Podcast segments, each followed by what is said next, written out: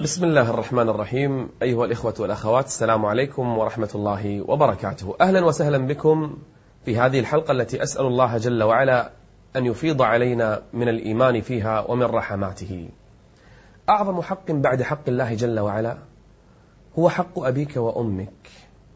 لولاهما لما كنت الآن تراني وما كنت الآن تجلس أمام هذه الشاشة وما كنت الآن تسمعني هما سبب وجودك في هذه الحياة.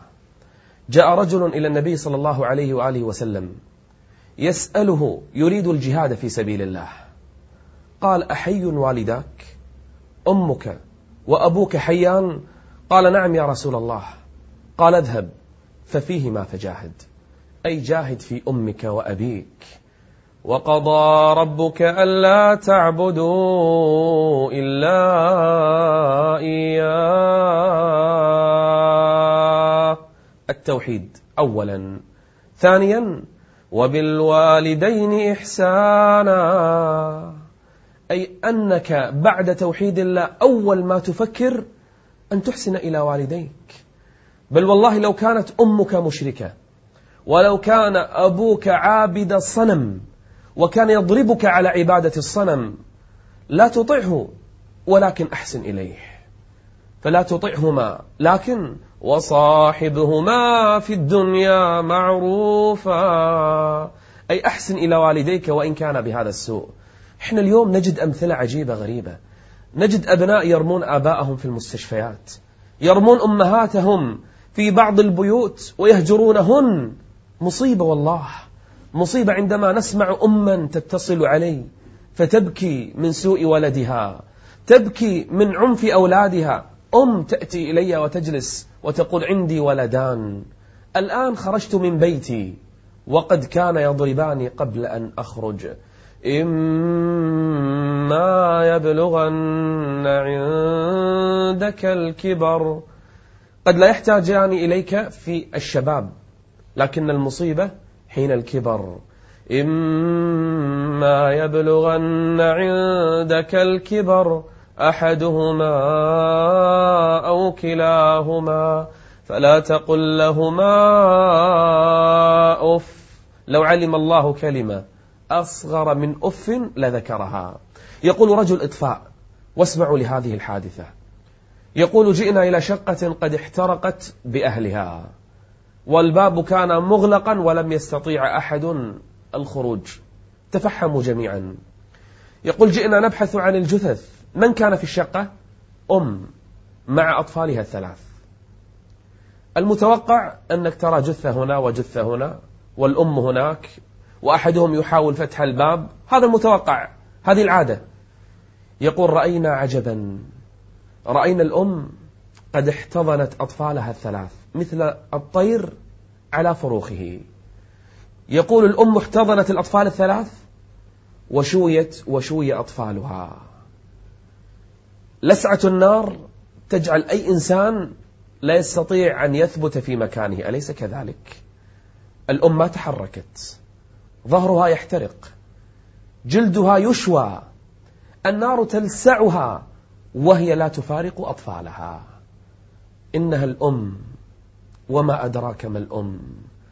إما يبلغن عندك الكبر أحدهما أو كلاهما فلا تقل فلا تقل لهما أف ولا تنهرهما وقل لهما قولا كريما. بعد أن تسلم صبحك الله بالخير يبا صبحك الله بالخير يا أماه تبدأ آمر يا إيش تبين تدللي طلباتك أوامر. هذه الكلمات التي تقال للأم. فإذا أمرت حاضر. لبيك. تأمريني أمر. هذه الكلمات. وقل لهما قولا كريما. كان أحدهم ابن سيرين إذا كلم أمه كأنه يتضرع. شفت الإنسان اللي يدعو ربه. وكيف يتذلل؟ يقولون ابن سيرين كان إذا كلم أمه كأنه يتضرع. أما زين العابدين علي بن حسين ابن علي بن أبي طالب رضي الله عنه فكان إذا أراد أن يأكل مع أمه يجعل له صحن وأمه صحن. كانوا متعودين صحن واحد. لكن زين العابدين كان يأكل بصحن وأمه بصحن. استغربوا وكان بارا بأمه. قالوا له ولم تصنع هذا؟ قال أخاف. أن تسبق يدي إلى لقمة أمي نظرت إليها واشتهتها. وقل لهما قولا كريما واخفض لهما جناح الذل من الرحمة وقل رب ارحمهما كما ربياني صغيرا. تذكر الآن أمك وأباك ماذا صنعت لهما؟ والله لو كان ميتين البر يبقى الدعاء الصدقة. صلاحك بر بأبيك وأمك. رجل عمل حادث سيارة. جيء به إلى المستشفى. جاءه الطبيب بعد أن أفاق قال يدك تقريبا تلفت. وفي حلين الآن. إما أن يقطع اليد وإما أن نجري عملية صعبة. ما يجريها أي طبيب. لكن هذه العملية مكلفة. تحتاج إلى مبلغ باهظ. فما رأيك؟ تريد العملية أو نقطع اليد والأمر غير مكلف؟ نظر الأب إلى هذا الطبيب فقال بل اقطع يدي وتخلص منها. قال لكن في أمل كبير أن إيدك تحركها وتستخدمها. قال لا أريد يدي. لما ألح عليه الطبيب قال يا دكتور أنا عندي أموال لعملية اليد لكن هذه الأموال هناك من هو أحق بها مني. قال ومن أحق بهذه الأموال منك لأجل يدك؟ قال ابني. قال ابنك. وما حاجته للمال؟ قال يريد أن يكمل دراسته.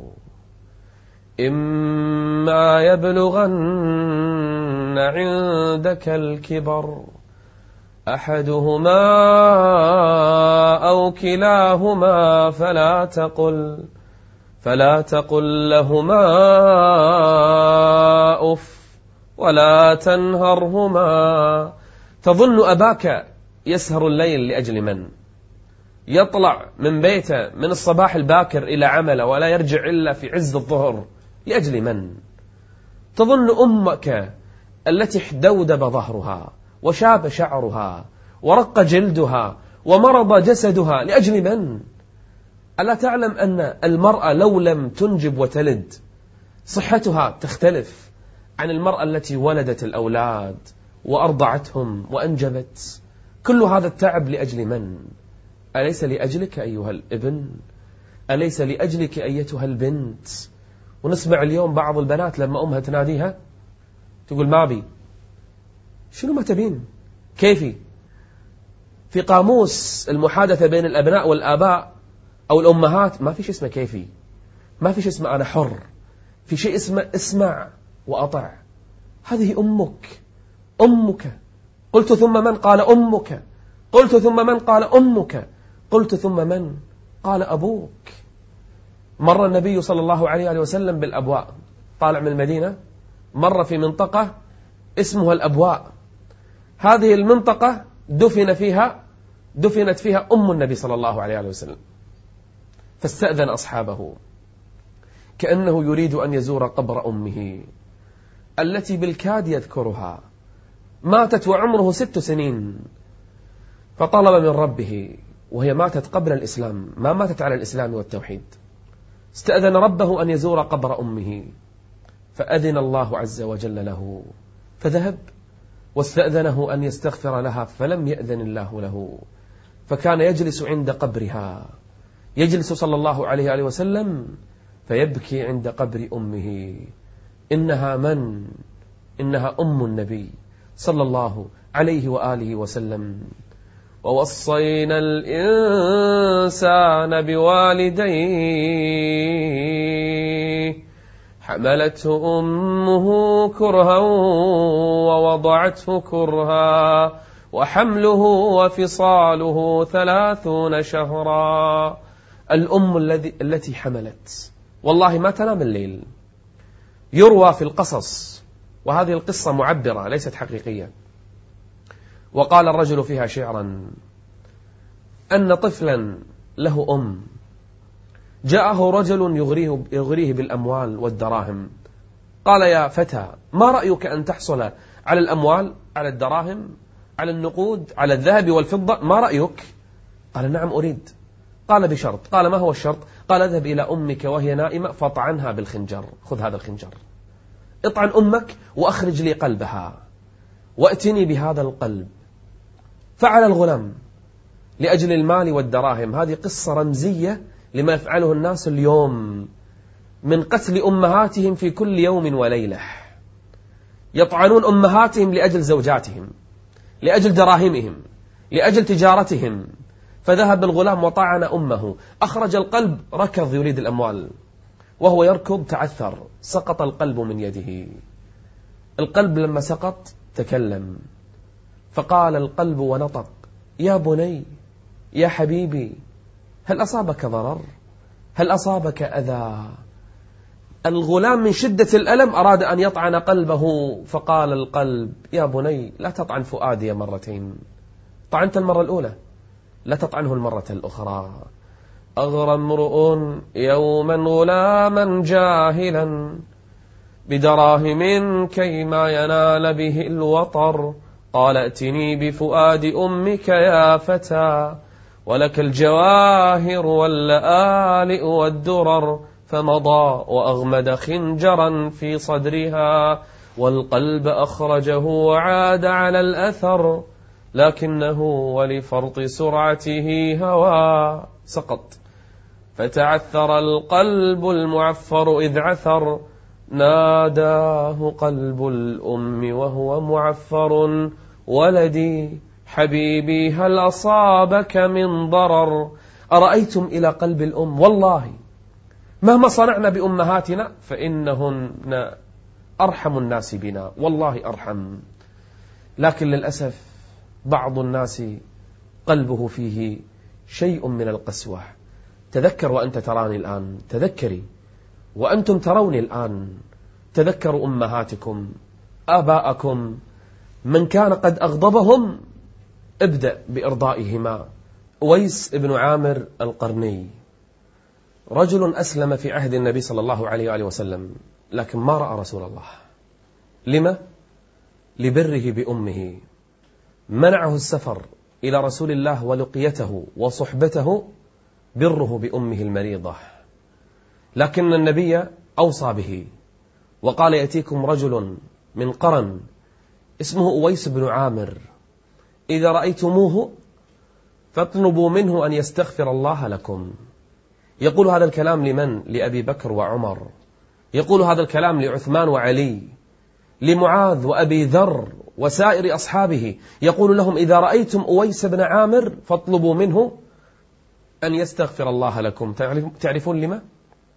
لسبب واحد. كان بارا بأمه. أولئك الذين نتقبل عنهم أحسن ما عملوا. أهل البر نتقبل عنهم أحسن ما عملوا ونتجاوز عنهم في أصحاب الجنة. دخل النبي صلى الله عليه وسلم في المعراج إلى الجنة رأى الجنة فرأى رجلا فيها وسمع صوته. قال من هذا؟ صوت من هذا الرجل في الجنة؟ قالوا حارث بن النعمان. فقال عليه الصلاة والسلام كذلك البر كذلك البر وكان من أبر الناس بأمه. تريدون الجنة؟ بعض الناس يتعب ويسافر كل مكان ويبذل كل أمواله. هذا طيب يريد الجنة. لكن ألا يعلم أولئك الناس أن قدم الأم عنده الجنة؟ إلزم قدم أمك فثم الجنة. رجل كان يجلس عند أمه. أمه مريضة على الفراش كان يدلك رجلها ويروح لها مع بنته الصغيرة اللي عمرها أربع سنوات ويدلك رجل أمه. يوم من الأيام وهو يدلك رجل أمه قبل رجلها. عادي شو المشكلة يقبل الإنسان رجل أمه؟ منو شافه بنته الصغيرة؟ يوم من الأيام وبنته كانت تلعب معاه بالغرفة جاءت وقبلت رجله. قال لما تصنعين هذا؟ إيش فيك قالت رأيتك تقبل رجل أمك وأنا الآن أقبل رجلك. بروا آباءكم تبركم أبناؤكم. خل نوقف وياكم مع هذا المقطع. خل نشوفه اللي يتكلم عن هذا الموضوع ودقق النظر في هذه الصور والكلمات التي معه. لا تقل أبدا أمي هي التي تسببت بهذا. لا تقولي أمي هي التي تجعلني أغضب وأتكلم عليها. هذا كلها ليست أعذار. هذا الشيطان يدفعنا ونفوس للأسف ما زكت وجهل بقدر حق الوالدين علينا ولهذا بدأنا نرفع الأصوات. حتى كلمة أف كبيرة عند الله سبحانه وتعالى. رجل اسمه أمية الكناني. عنده ولد اسمه كلاب. في عهد من؟ عمر بن الخطاب رضي الله عنه. هذا الرجل الكبير أمية شايب كان عنده ولد وحيد اسمه كلاب من أبر الناس به وبأمه. كلاب عنده أم وأب وكان من أكثر الناس برا بهما أراد هذا الابن أن يذهب للجهاد في سبيل الله فاستأذن من والديه فأذن له. لكن أذن له من وراء قلبيهما. أحيانا الأب يرضى لك لكن مو شرط أنه راضي. يقول لك روح لكن القلب مو راضي. الأم تقول لك ما يخالف سافر لكن قلبها مو راضي. أنت تبحث عن رضا القلب رضا الرب في رضا الوالدين وسخط الرب في سخط الوالدين. سافر الإبن. الشايب بدأ يبكي على ولده والأم ترتعش يدها حزنا على ابنها. الأب من شدة البكاء أبيضت عيناه. عمي بصره. تخيلوا الأب يخرج كل يوم إلى مزرعة تحت الشجر يجلس يسمع صوت الحمامة مع فروخها فيتذكر ابنه ويتذكر طفولته وشبابه وعمره وبره وضحكاته ولعبه فيجلس يبكي على ابنه. حتى قال شعرا طويلا وصل الشعر إلى عمر فإنك قال تركت أباك مرعشة يداه وأمك لا تسيغ لها شرابا فإنك وابتغاء الأجر بعدي. كباغي الماء يتبع السرابا. يعني وين رايح؟ يا كلاب وين رايح؟ تبي الأجر؟ ترى الأجر هني. مو أنت اللي ذاهب تبحث عنه. سمع الأبيات من؟ عمر. عمر بن الخطاب سأل شنو هذا كلاب؟ قالوا له كان بار بوالديه قال اذهبوا وأتوني به من الجهاد. ذهب الرسول مباشرة. وجاء بكلاب إلى عمر بن الخطاب الرجل خايف. أمير المؤمنين شبه فيني فلما دخل على بيت عمر بن الخطاب ومجلس عمر قال عمر لكلاب ما شأنك والديك شو تسوي معهم؟ فأخبره كيف يبرهما ومن بره قال له كل صبيحة أقوم فأبحث في النوق عن أغزرها لبنا. أدور في النوق أكثر وحدة فيها لبن أصحها. يقول فآتي بها وأغسل الضرع ويغسل الإناء وينظفه ويبرده ثم يحلب لهما اللبن ثم يأتي بغبوقهما فلا يأكل أبدا إلا بعد أن يأكل ويشرب والداه. شوفوا البر من الصبح إلى الليل في خدمة والديه. قال له عمر سأدخلك على والدك لكن لا تتكلم ولا تخبره أنك أتيت. وافعل ما تصنع له كل يوم. من حلب الناقة. فأدخل عمر الرجال عليه أصحابه وكان بينهم والد كلاب اسمه أمية. قال يا أبا كلاب ماذا تريد من الدنيا؟ إيش تبي من الدنيا؟ والرجل كبير أعمى البصر. قال يا أمير المؤمنين والله لا أرغب بشيء خلاص. أنا بس أبي أموت وخلاص شبي من الدنيا؟ قال بل تريد شيئا يا أبا كلاب. قال لا لا أريد شيئا. قال بل تريد أمرا يا أبا كلاب تذكر. فقال نعم يا أمير المؤمنين أريد أمرا واحدا ثم أموت قال ما هو والناس يسمعون الآن؟ قال يا أمير المؤمنين أشتهي أن أضم ابني كلاب قبل الموت ضمة وأشمه شمة وأقبله ثم أموت أشتهي أن أفعل هذا أن أضمها ضمة؟ وأشمه شمة ثم أموت. فسكت عمر وأشار إلى كلاب أن افعل فذهب كلاب وحلب الناقة ووضع الإناء وأبو ما يدري عنه. ثم قرب الإناء فأخذه منه عمر قال عمر لأبي كلاب اشرب يا أبا كلاب. فأخذ أبو كلاب يشرب ثم توقف قال مالك اشرب. قال يا أمير المؤمنين والله إني أشم رائحة ابني. شميت ريحة ابني. قال وما تقول؟ شو تقول أنت؟ قال والله أشم رائحة ابني لا أخطئها أبدا. أنا ما أخطئ رائحة ابني. فقال عمر ها هو ابنك كلاب؟ أمامك يا أبا كلاب. فانكب الابن على أبيه وأخذ الأب يضمه ويشمه وبكى الأب. وبكى الابن وبكى عمر وبكى كل من في المجلس ذلك اليوم؟ إنه أبوك أيها الأخ الكريم. إنها أمك أيها العبد الصالح. إنها أمك وأبوك أيتها الفتاة. إما يبلغن عندك الكبر أحدهما أو كلاهما فلا تقل. فلا تقل لهما أف ولا تنهرهما وقل لهما قولا كريما واخفض لهما جناح الذل من الرحمة وقل رب ارحمهما كما ربياني صغيرا. أمك يا عبد الله أبوك أمك وأبوك يا أمة الله نبدأ من اليوم نصلح ما بيننا وبينهم. إذا أردنا رضا الله عز وجل. نلقاكم إن شاء الله في حلقة مقبلة. استودعكم الله. السلام عليكم ورحمة الله وبركاته.